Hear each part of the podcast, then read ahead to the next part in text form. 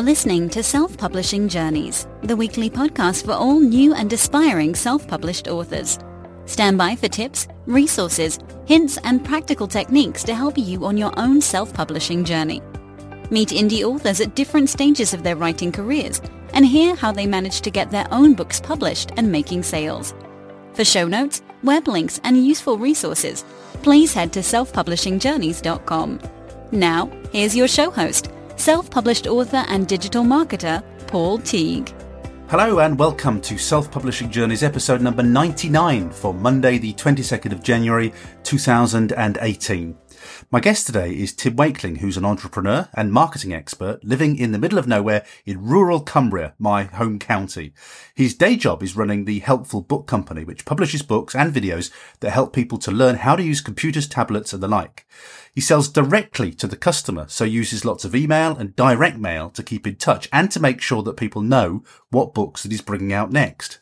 I first heard about Tim via a previous podcast guest, Russell Holden, who piqued my interest in Tim's business model. It's a really, really fascinating way of doing business.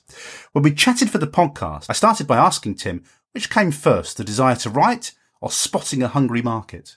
A little bit of both, I suppose. So when I was younger, I was uh, always a huge fan of books, as I suppose most uh, the people who come on your podcast are, um, and read a huge amount but it never really crossed my mind that I could be an author. It was one of those things that other people do. Um, and then I went away to university and thought, oh, what on earth do I do now after I graduated, as a lot of people do?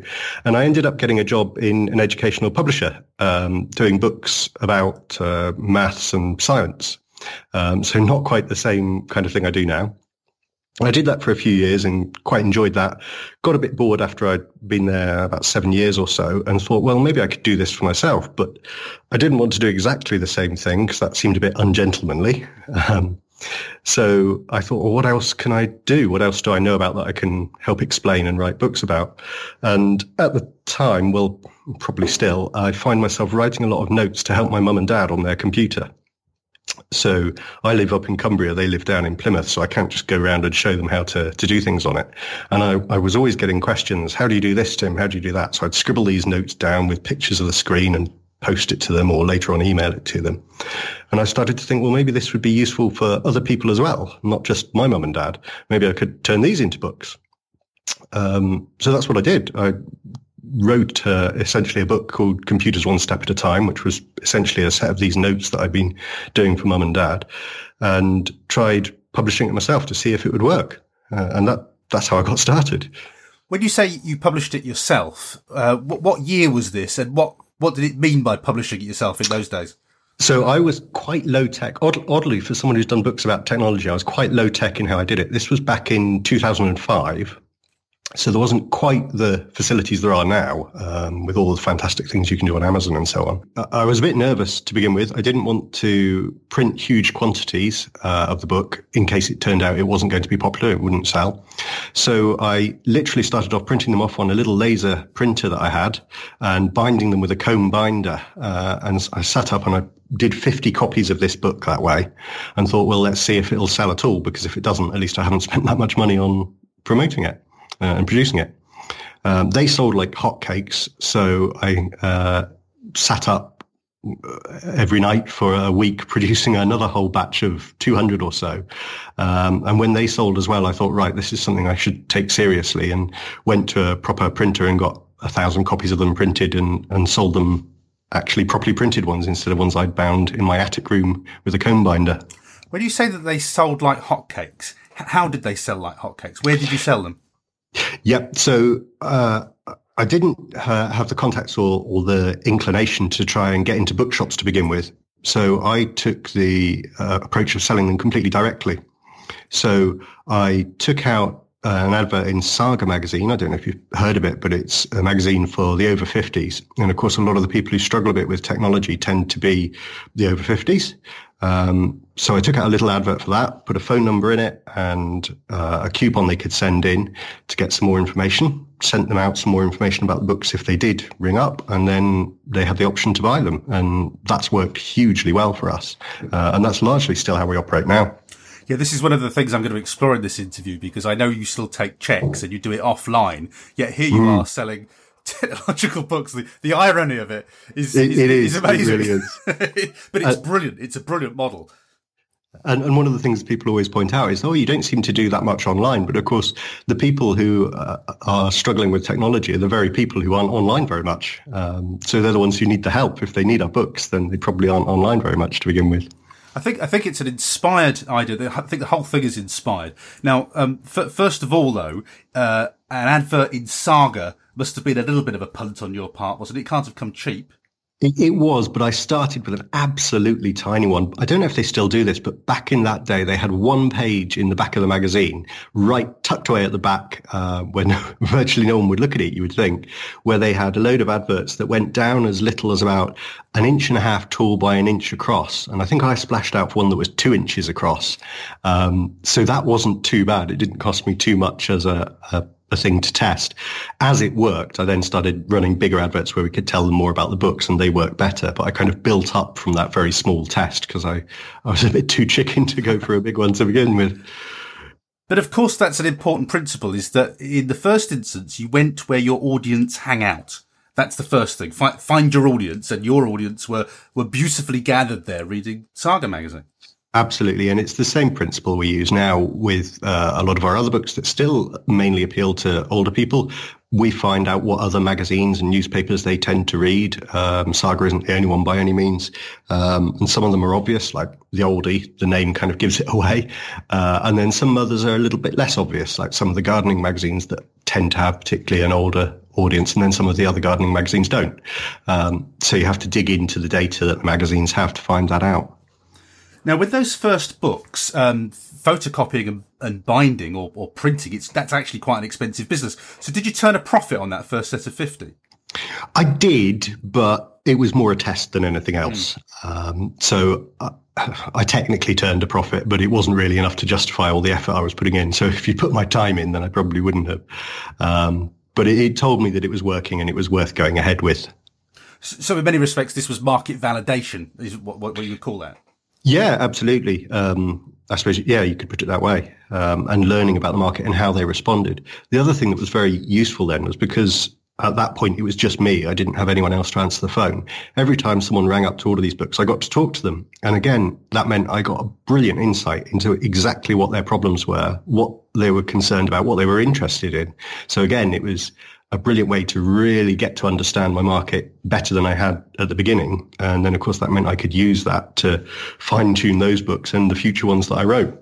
Yeah, there are so many great marketing principles in this. And, and actually, these marketing principles also apply online for anybody listening to this. You, it's the same principles all the time, isn't it? You just might go to, I mean, I'm, when you're talking to me about the oldie magazine and Saga, I'm thinking with my Facebook marketing head on, thinking, but all of these have Facebook groups. And these are all places you could go to if you were targeting Facebook ads. So, uh, all, with marketing, it's always the same principles. It's just maybe the techniques that change, I think.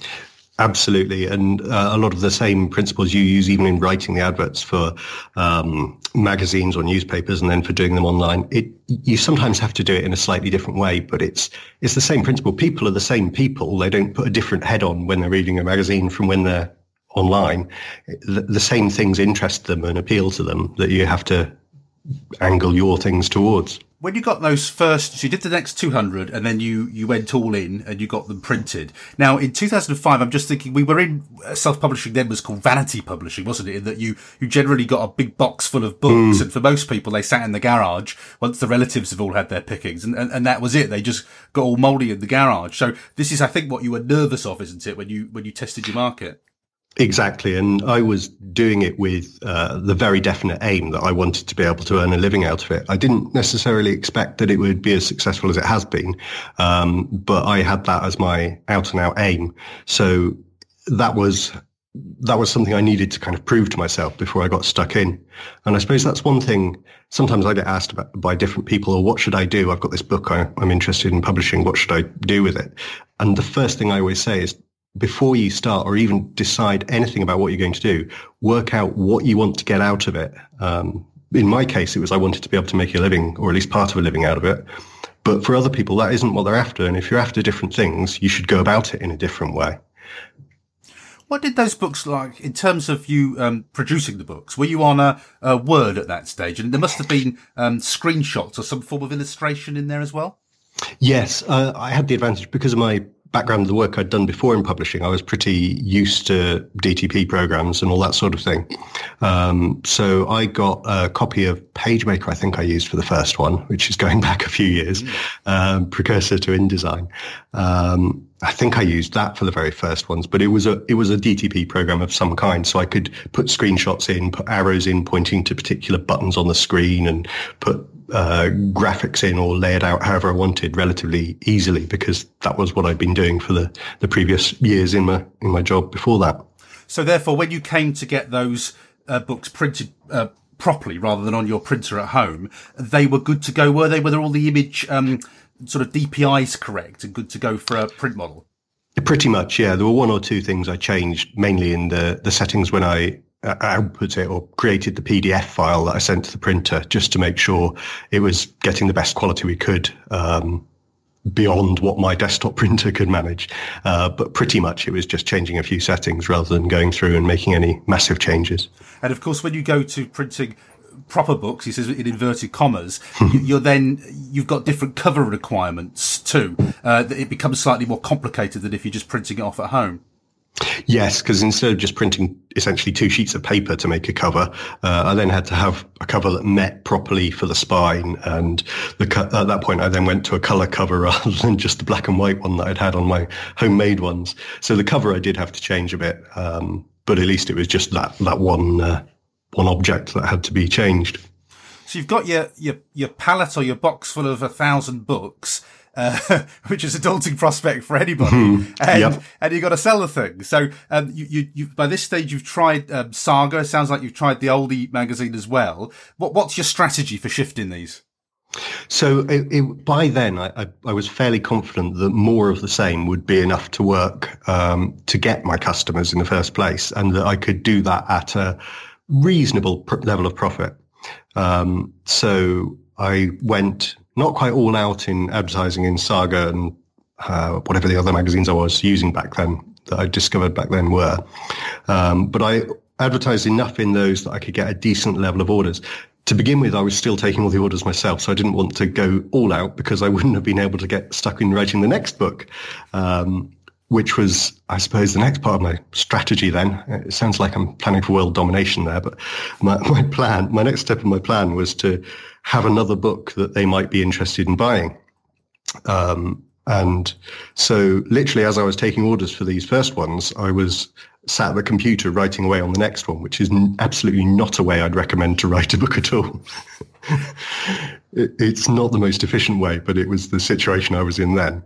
Um, so I cracked on with that one and managed to get uh, that one done and then was able to launch that one to the customers that I already had, which is the next part of how our business works then, that we use these magazine and newspaper adverts to let people know about us in the first place, and then they can buy a book that they're interested in.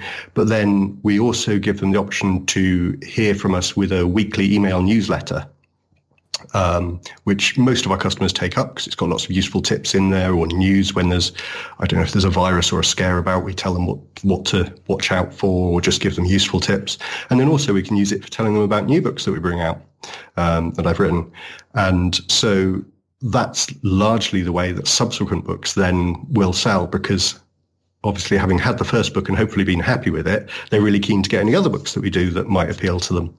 Um, and by then they've already read the first book, so they're more comfortable using email and doing things online. There are Go so on. many important marketing principles in here. Uh, I, you know, I, te- I, teach a lot of this stuff locally, and um, mm. the, the email number one is that when you've got an email list, you can make repeat sales to existing customers. It's easier to sell again to an existing customer than it is to go out and pay for and find a new customer. So that, Absolutely. that's the first principle. as long as long as your first product or book or whatever was good, which yes, is a given. yes, yes, we mustn't give out uh, rubbish.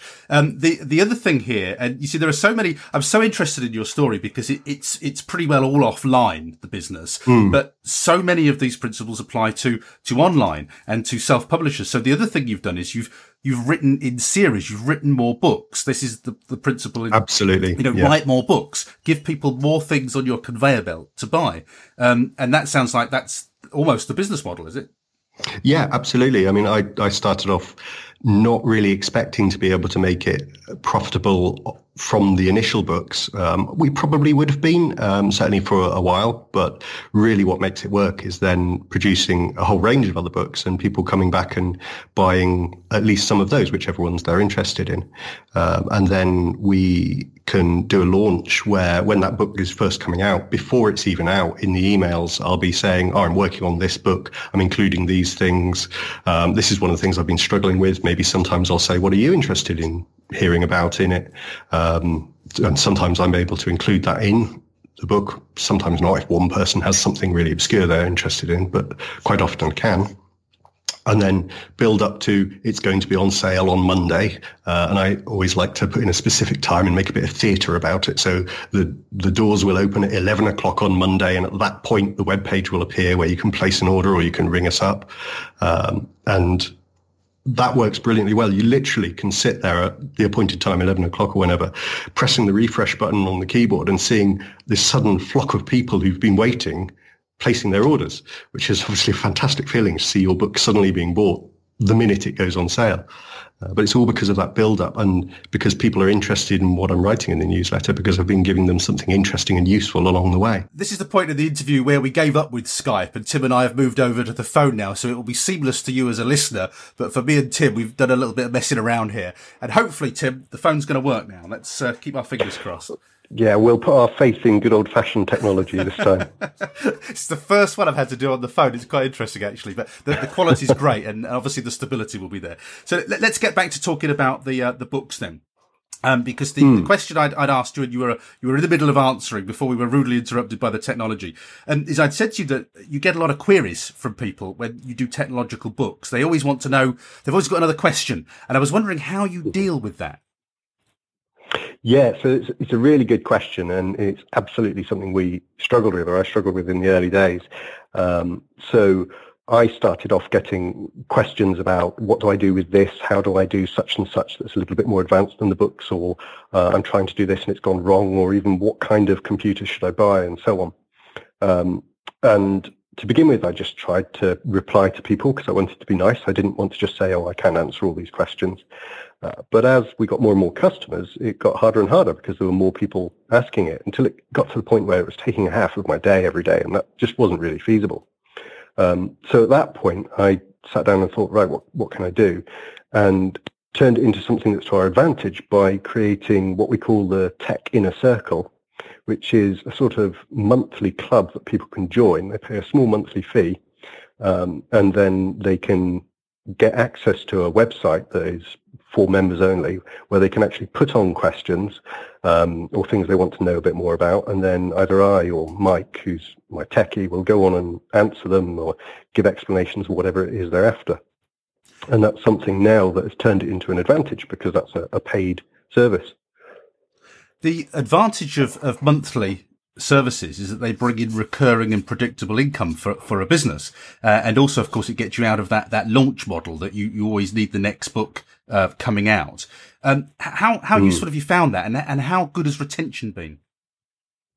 Yeah, it's been really useful because I mean, at the start of every month, you already know you've got some sales uh, kind of in the bag before you even start. Um, retention hasn't been a problem for us. I, I, know I've heard lots of people who've started various uh, subscription things who found that a lot of people drop out very quickly. We do get some people drop out, but I think there's two things we try really hard to do that help. One is simply giving a really good service, um, both when people are ordering the books and if they join the inner circle. But the other one is making sure that everything we do has our own personality in it. Um, so going back to the email newsletter that I said about before, I make sure it's not just here's a technical tip that might be useful and that's it, because that's frankly pretty dry and a bit boring, um, even if it's useful. So I make sure that it's got some character and personality in it, that the people reading it know who I am and what I'm doing. And that tends to make people want to come back and read more of it. And the same with the inner circle, because they feel they know us, they're much more inclined to stick with it. One of the things that I've experienced in my own career, so I used to work with the BBC and I launched a, a digital project called the BBC Bus Project. And I think it was 2003, about the time you got started. And, and the aim of that hmm. was to teach people how to use the internet and things like that. And, and now I, I go around uh, training business people and things on this stuff. And one of the things I, I always say to people, they always say, we're rubbish at the computers. And I say, well, when I started in 2003, um, somebody who was rubbish at computers would hold their mouse up in the air and try and move it on mm. the screen. And I said, nowadays people think they're a bit rubbish on the internet if they can't find the wireless key um, to connect. And I said, but your, you know, the skills level in the time that I've been doing this has gone up incredibly, the, the, the baseline of skill. And I'm wondering whether you found that since 2005, that's 12 years of technology. Has the knowledge level moved on? Are there people still out there who, who, who frankly, in 2003, when I started, were, were largely clueless about this stuff? Yeah, it has definitely, and we've found so now that nowadays the books that sell the most are slightly more advanced than would have back then. Um, and people want to know about slightly more advanced things. But it, it kind of goes po- both ways because as people who are beginners, beginner means a slightly more advanced thing now, so they know a bit more, but they also want to do more. Uh, and there's lots more things out there, Facebook or Skype or, or whatever, that they want to be able to use. So as they've learnt a bit more, they also want to do a lot more. So there's still things that they're struggling with. The other thing I've found is that at least half the time it's not just about knowledge, it's about confidence. So it's about giving them that bit of reassurance, even in the books, saying, you will be able to do this, don't worry. It, seems complicated because you haven't seen it, but once you do these steps, then it will become simple so that people aren't scared of it. One of the things I found, I did a series of, of self-published books um, on social media. One of the things that just drives me spare is the fact that it changes every five minutes, and that you, could, you, get, you get a book out, and then Facebook changes the complete look and feel of everything. It just it drives me mad. Um, and I just wondered how how you dealt with that because in what 2005 would you have been on XP that that book? It probably would have been XP, would it? Yeah, XP and Windows 98 both both XP and 98 we covered because well, I covered because people were still using older computers as well. And, and, of course, Windows 7 came in soon after. So in, in terms of you refreshing the books, do, do, you have this ongoing program of refurbishment, so to speak, or, or do, do you leave the old ones out there and just create new ones? It, it does vary with the topic, but with ones like uh, computers one step at a time, which was the first one, they're, they're ones that do need updating periodically. Um, and we've just fairly recently brought out some books about Facebook and they're we absolutely know they're going to need updating every time we reprint them. So we're making sure we don't print too many at once because otherwise they'll go out of date. Um, nowadays, that's much easier because with the success of the business, I've got a small team of editors who can help me with all that and tell me about anything that does need updating and make sure that I don't have to keep my eye on it all, uh, which does make life a bit easier. But yeah, it is a a struggle sometimes to keep them up to date and, and sometimes you get a situation where you've just finished a book and then they go and change it and you have to start something again. it's, it's, one of the curses of life, I think, you know, in this sector, I think. Um, I am interested. We, you... we had one in particular. Carry on, sorry. We had one in particular with uh, a book about Android tablets where we'd literally just finished and we were a couple of days ahead of schedule. It was myself and one of my editors was helping me with it. And at that point, uh, Google changed all of the things that were black on white to white on black and the other way around. So we had to redo every screenshot in the entire book. When you got the first batch of books done, you, you, you outsourced those. You got somebody else to do them. And you just said there that you've got a team now who change all those things in-house. Are you printing them in-house or are you still uh, getting somebody else to do the printing? No. We still get them physically printed out, uh, externally. Um, so we, we use an external printer for that. But we've we've now got a, I've got a couple of editors who help me with actually producing the books and with researching exactly what to include in them and then updating as well and making any changes that need to be done and things like doing the screenshots and all that kind of thing. The the scale of your business um, astonishes me because you know I'm I'm a little self publisher working at, at my desk and it's it's hard enough to generate, you know, profits and sales as it, as it is with all businesses. But you've got a team of, when you look at your website, it seems like a team of thousands. It's not that many, is it? But it's, it's, it's, it's up to 20, isn't it? It's within the sort of 10 to 20 range. I, yeah, I think, uh, I'm ashamed to say, I don't know that exact number, but I think there's either 14 or 15 of us uh, in total. Some of them, to be fair, are, most of the people here are part-time, which gives us a bit of flexibility, particularly with the people taking orders on the phones. If we know it's going to be busy, we can get people in for a slightly longer amount of time, more of them in, uh, and cope with more calls. And then when it's a bit quieter, we'll just have people working their, their normal hours. Um, but it is, it still is quite a few people. You see, it's astonishing, I think, that you can, from a series of books, that you can employ that many people. You have a premises from which you operate this business. That, that, that's an expensive business. And this has all come from a book that you printed on a, on a laser jet, I think it was. Did you say originally? Yeah. Um, yeah. You must be pretty pleased with that.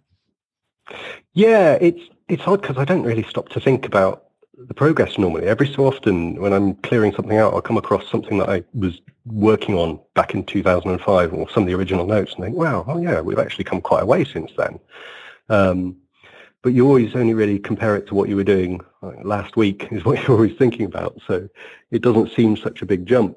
I suppose also the business I used to work at, um, which is where I met uh, Russ, Russ Holden, who you've also interviewed. Um, is CGP, which is an educational publisher.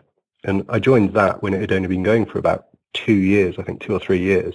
Uh, and that's uh, in some ways a similar story, but they're massively bigger than we are. Um, obviously, they're selling books to schools, so it's a little bit different. They've got that ready-made market. So did you learn some of the tricks from CGP, watching how they'd scaled the business and grown? Yes, uh, definitely. I learned a lot of the craft of producing the books there and of actually doing the writing, um, which is after all pretty important too. Um, and then also I spotted some of the things not to do, which can be just as important. Can you can you give us an idea of what they might be? Because not not to do's, as you say, are just as important as the to do's. Yeah, I think one of the things that perhaps won't apply to everyone, but one of the things that I really learned there was about not getting bogged down in discussions about whether to do a particular project or a particular thing. You have to make a decision and then do it and ideally do it in a small way and try and see if it works rather than getting 10 people discussing it trying to work out whether something will work because it can be so hard to predict. Uh, it's much better to actually try something in some small way and see the results rather than just discuss it lots. Uh, and that was definitely an experience, particularly as I've been there for a longer time and as the business changed there, I definitely learned from that. Um, in terms of the actual writing as well, I learned a lot there because that was part of my job to actually produce the books. So I learned how to just sit down, get faced with a blank page, which can be uh, a scary experience, and get something down and make it happen. So I, I, don't know how willing you are to drill into some of the numbers. Um, are, are, you are you happy to sort of give us an indication at least of, of, of well, number one, I guess how many books you've you've got out, and number two, how many of those maybe you're shifting a month, a year, just just a rough idea of numbers. Yeah, sure. I've got a, a, a sort of family tree of all our range here at the moment. I don't know exactly how many it is, but I will quickly sort of more or less count up. We've probably got about somewhere between 20 and 25 titles in print at the moment um, over the years, we've probably had another 15 to 20 that we've had in print and then for some reason taken out of print, either just because they just don't apply anymore um, or because they sold well at first but were no longer selling enough to justify it. Uh, so there might be things that, well, for example, we had a book on Windows XP, which we don't anymore because it just doesn't sell. Um, so yeah, now it's about 25, I'd say, looking at the at the diagram. And the sort of selling price for these books? It does vary, but most of them are around 12 or 13 pounds. Um, and of course, one of the advantages we've got over a traditional publisher, because we're selling directly to individuals, is that we get the whole of that. Obviously, we've got costs, but we don't have to share it with a bookshop or a distributor or anything like that. And and uh, just you know, tell me when I'm asking too much, but what what would the margin be on a, on a book roughly? Um, so most of them cost about a little bit more than a pound to print. Oh wow! Um, and so the very the gross margin is fantastic. Obviously, we've then got the costs of um, the people to take the phone calls and processing the payments. Um, but then the big other cost is the marketing, uh, which can be expensive, particularly to get customers in the first place. So, so you've got about, you've got a sort of a clear 10, 11 pounds on a book then. Um, how many, hmm. when you're getting the books printed, how many are you getting printed? At a time? It does vary depending on how much how confident we are in them. Um, with a new one that we bring out, we'll usually print perhaps 2,000 of it, just to be on the safe side. Um, with the ones that we know are selling well, so for example, at the moment, probably our best-selling ones are the uh, uh, tablet books, how to use your iPad or your Android tablet, and the smartphone equivalent, how to use your iPhone or, or Android one. And with those, we might sell uh, print three or four thousand at a time because we know they're selling quite well. On the other hand, we don't want to print too many because we'll get this problem of them going out of date before we sell them. And and but then the number that you get printed presumably has an impact on the the margin because I, I assume the fewer you get printed, how many do you have to get printed to hit you know a pound a unit? Yeah, that's it. Does depend on how long the book is, but um, yeah, that would probably be around three thousand. So you'd pay a little bit more per unit for two thousand. Uh, below Below 2,000, the prices go up a lot, so we try to avoid doing that. Above 2,000, it's affected less, so it's a much slower change. So the difference per book between printing 2,000 or 3,000 is relatively small. Get below 2,000 and the prices really start to shoot up per book.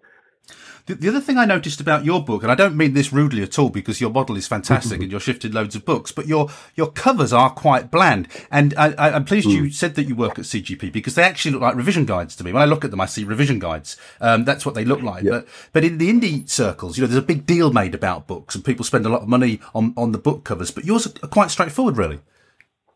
Yeah, absolutely. I mean, you should see the first ones I did. More straightforward. Um, yeah, so it's a very different situation because people aren't choosing them in a bookshop or even on Amazon where you see the cover. They never see the cover until they've already got the book, at which point they're more concerned about what's inside, hopefully.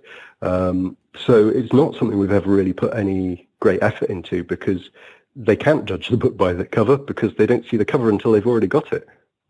I came across one of your adverts. I, w- I wish I've saved it somewhere. It's in this study somewhere. I don't know where it is, but um, I, I, think I came across it at my mum's. So it might have been a Saga magazine or something. But it, um, I was looking at it, and I'd spoken to Russ Holden, and uh, so I was aware of you and what you were doing. I thought, oh, that's mm. Tim. That is, and it was it was one of these adverts that you you often see in newspapers. It was the same format, same copywriting style, and uh, people would have seen them in the UK. Um, things like you know how to avoid getting speeding fines and things like that. It's that kind of advert, mm. and and and yours looked like that, and it was for the it was for something like the tablets. It was something like that, I think it was. Yeah. Um, that how how well do they go? Because I, I know somebody made a lot of money off one of those, just a single campaign. They they seem to convert really well.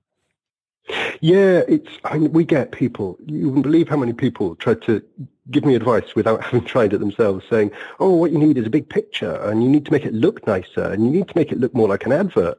And that's fine for them to think that, but that is, that isn't what works. Um, the, the, way I always put it is, if you buy a magazine, you buy it to read it. So you might want some pictures, but you want to read it. You, so you want something interesting that's there for you to read. So the adverts should be like that as well. It should almost be like an article that tells them about how they can solve this problem they're having with their tablet or whatever it is. Um, so they're very much written as something that you would want to sit down and read and go, oh yeah, that's interesting to me. And do you know what your your conversion is on something like that? Do, do, do, are you able to track this kind of stuff with codes and things?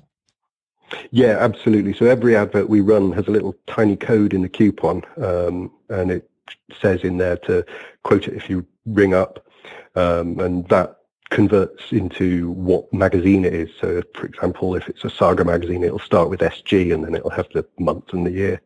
And then when our customer services people take the call, they put onto our computer system what that was, and then we can track that right through from that point. So we know for each advert whether it's broken even or not, or made a good profit, or so on.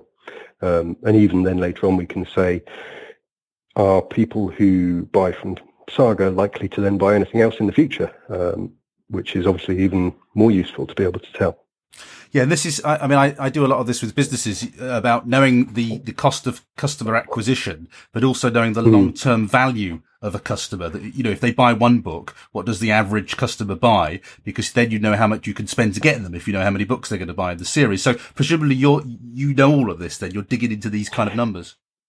Absolutely. So we've got a screen on the on the system we have that shows you for every advert those exactly those numbers, um, and we usually work on the basis that we're happy to run an advert that breaks even but no more because we know we'll make a good profit on the people behind. In some cases, we're even happy to take a small loss on the advert as long as we know that it'll work out in the longer run because those people will come back and buy more things. So, yeah, this is, it's really interesting stuff. And, and, this is digging deep into marketing principles. I did a, a talk to the Society of Authors uh, a couple of weeks ago, and I was explaining to them how I could give books away for free. But because I know that mm. I will sell in the series, I'm not actually giving them away for free. I'm, I'm actually making more more money on that, and it, I, I, call it the sausage on a stick principle in the, in the supermarket. Um, but but you you got to know your numbers. Have you got to know your numbers to be able to do yeah. that? As you say, make a loss in some cases and you have to be really confident that you've you've got your numbers right because obviously if you've just kind of gone oh well we think this one's doing about this you could potentially lose a lot of money trying to do those approaches you have to be certain that yes we know this is how this is working out before you can be confident to accept taking a loss on the first advert this takes us into marketing, of course, and we've, we've you've already alluded uh, to this. And I'm just wondering where you uh, where you picked up marketing. Did you learn it on the job? Did you get it from CGP? Where where, where have you learned your skills? Well, when I was at CGP, I wasn't really involved with the marketing department. I mean, I spoke to them every now and then about the new books we were bringing out, but I wasn't really involved in it in any way. But towards the end, when I was starting to think about mm, maybe I should do something on my own, it might be a bit more fun. I bought a book, and it was as simple as this. I went onto Amazon and I did a search for books about direct marketing, um, and I found this book by a chap, chap called Drayton Bird.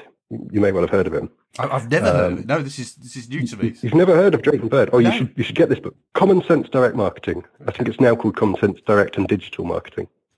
Um, and I bought this book and I sat down and read it and just thought, oh, actually, marketing isn't this black art that you have to be one of the initiated to understand. It's not this thing where only really clever people can do it. It actually makes sense. Uh, and this was a bit of a revelation to me. I had this view you get from reading the papers or seeing TV that you've got these really clever people who can come up with these adverts that hypnotically convince you to buy.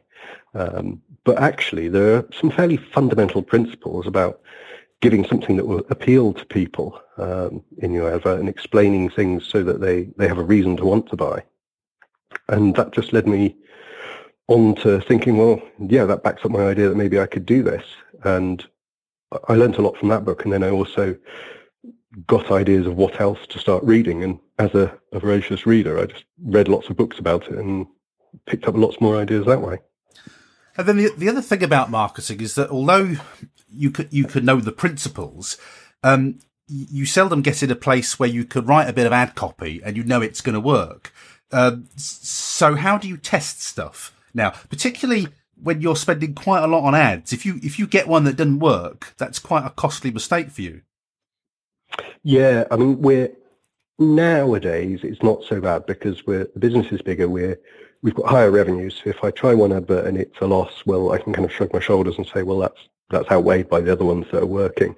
Um, to begin with, I was very cautious about it and would deliberately run in a test advert, a new version of an advert that I'd written in a magazine that had a very small circulation and was very small to, uh, was very cheap to run in. So I didn't do that in the very first days when I did that advert in Saga because I hadn't thought of it, frankly. but uh, after that, I started running in some of the smaller circulation magazines where you can run adverts pretty cheaply. Um, and just see whether it works there. And then if that works, try running it in a slightly higher circulation magazine that's a bit more expensive. And if that works, then start putting it in the really big, expensive ones. So always scaling up and testing on a small scale. I suppose it's the same principle as when I started printing the books myself, just testing it on a small scale before scaling it up to be, uh, to once I was confident. I, I think your your business and your model is stunning, and I think there are so many examples of just great practice across the board that you're demonstrating there. But there there, there is one thing that, that, that astounds me about the business. You know, given how successful that it is, is why aren't you all over Amazon? You know, why aren't you on iBooks? Why aren't you on all these channels? Yeah, it's something. It's something I wouldn't say I'd rule out forever, um, but I took a very conscious decision at the beginning to not get involved with bookshops for a few reasons. One is simply the cut they took, which obviously is not as bad with some of the online ones, um, depending on how you do it. But also, and also with bookshops, with how slow they can be to pay you, um, which can be a bit painful if you're on uh, a limited amount of cash. But probably the biggest thing was in the early days, I really wanted to know exactly who all of my customers were.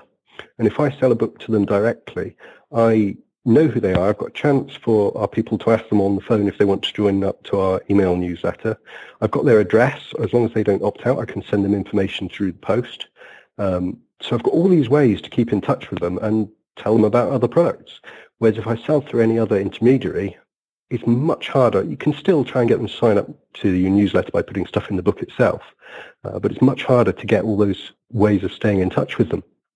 And again, you see there, there's so much concern. Uh, people talk about going wide, um, you know, because Amazon, if Amazon changes the rules all of a sudden, uh, you could lose your business. You mm. could hmm. lose the shirt off your back. It's the same as, you know, Google. If they change algorithms and things, you could lose the shirt off your back. So again, you know, there are some very solid marketing principles in that, that if you control your own platform, you are in charge of your destiny. Absolutely. So in the past, I've when we've done launches of new books, I've used um, the post to tell people about it as well as the email newsletter. And in the early days, that was a, a more important thing because some of my customers didn't even have an email address, mm. so I couldn't email them about it. And then as time went on, that's become less important, partly because email works better for us now, but also just because things like the price of postage has massively gone up. It's tripled since I started, I think. Um, so that's a much more expensive way to get in touch with people. But because I've got people's details and I've got permission to contact them, I can do it in whichever way I want. So nowadays we use email much more, and that's a much more important way for keeping in touch with existing customers than it was when I first started out. Have you um, uh, obviously when you do um, digital books, the price of delivery is, is is virtually zero. Have you have you thought of going digital with the books? You know, all I'm thinking is you've got these files, these assets anyway. Uh, uh, uh, you've paid for and you're making good profit on. Um, you know, it would be as easy as anything, wouldn't it, to make them available digitally? Yeah, it is something we've considered. Um, it's a little bit more tricky than it is with a lot of books because a lot of our books are very uh, sort of visual in that they each page isn't just a, a page of text and then a picture. It's got a, perhaps a picture of, a, uh, of the screen or a screenshot with arrows around it with bits of text pointing at it. And then when you tend to format that for Kindle, it tends to go a little bit, uh, it can be too small or it can be hard to format it well or it doesn't uh, change size if they change the size of the font and so on. So it can be a bit trickier. Um, it's not something I'd rule out forever though. But we'll, we'll just have to see how things go. At the moment, one of the things a lot of our customers like is that they, they actually like having a paper book that they can have open on the desk while they're using whatever it is they're using. Um, and in fact, one, one of the things a customer said to me not that long ago is that they, they think their tablet actually had a manual on it when they bought it because they didn't know how to use the tablet. They couldn't get at the manual. yeah. so it was a proper catch-22. That's brilliant. Yeah, I love it. So, in terms of your your sort of long term plans, then do you, do you have um, kind of like a, a sausage factory? Do you, do you, do you know what titles you're going to be working on over the next year or so? Yeah, so we've got fairly I've got fairly concrete plans for the until the middle of next year, um, with dates when I'm aiming to bring things out uh, and, and, what those books will be, um, and then more. I'm not going to say vague, but more fluid uh, plans for the second half, which might be more likely to change.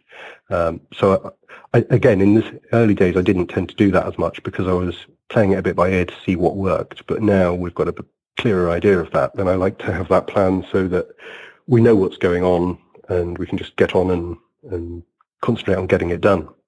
How much of the writing are you doing now? Because of course, in the early days, it was very much your voice that was coming over. Mm. So now I do much less than I used to. I still write the email newsletters um, that come out each week. Um, so I do that myself completely, uh, which is partly because I quite enjoy doing it, partly also because I think it keeps me absolutely in touch with customers and knowing what they're interested in and what they're worried about. Um, with the books, it's more of a collaboration between myself and the editors that we've got so they can do a lot of the research and understand what we want to include and then I can go and cause trouble by saying, oh no, I think we should do it this way. um, and we get to a result that's somewhere in between.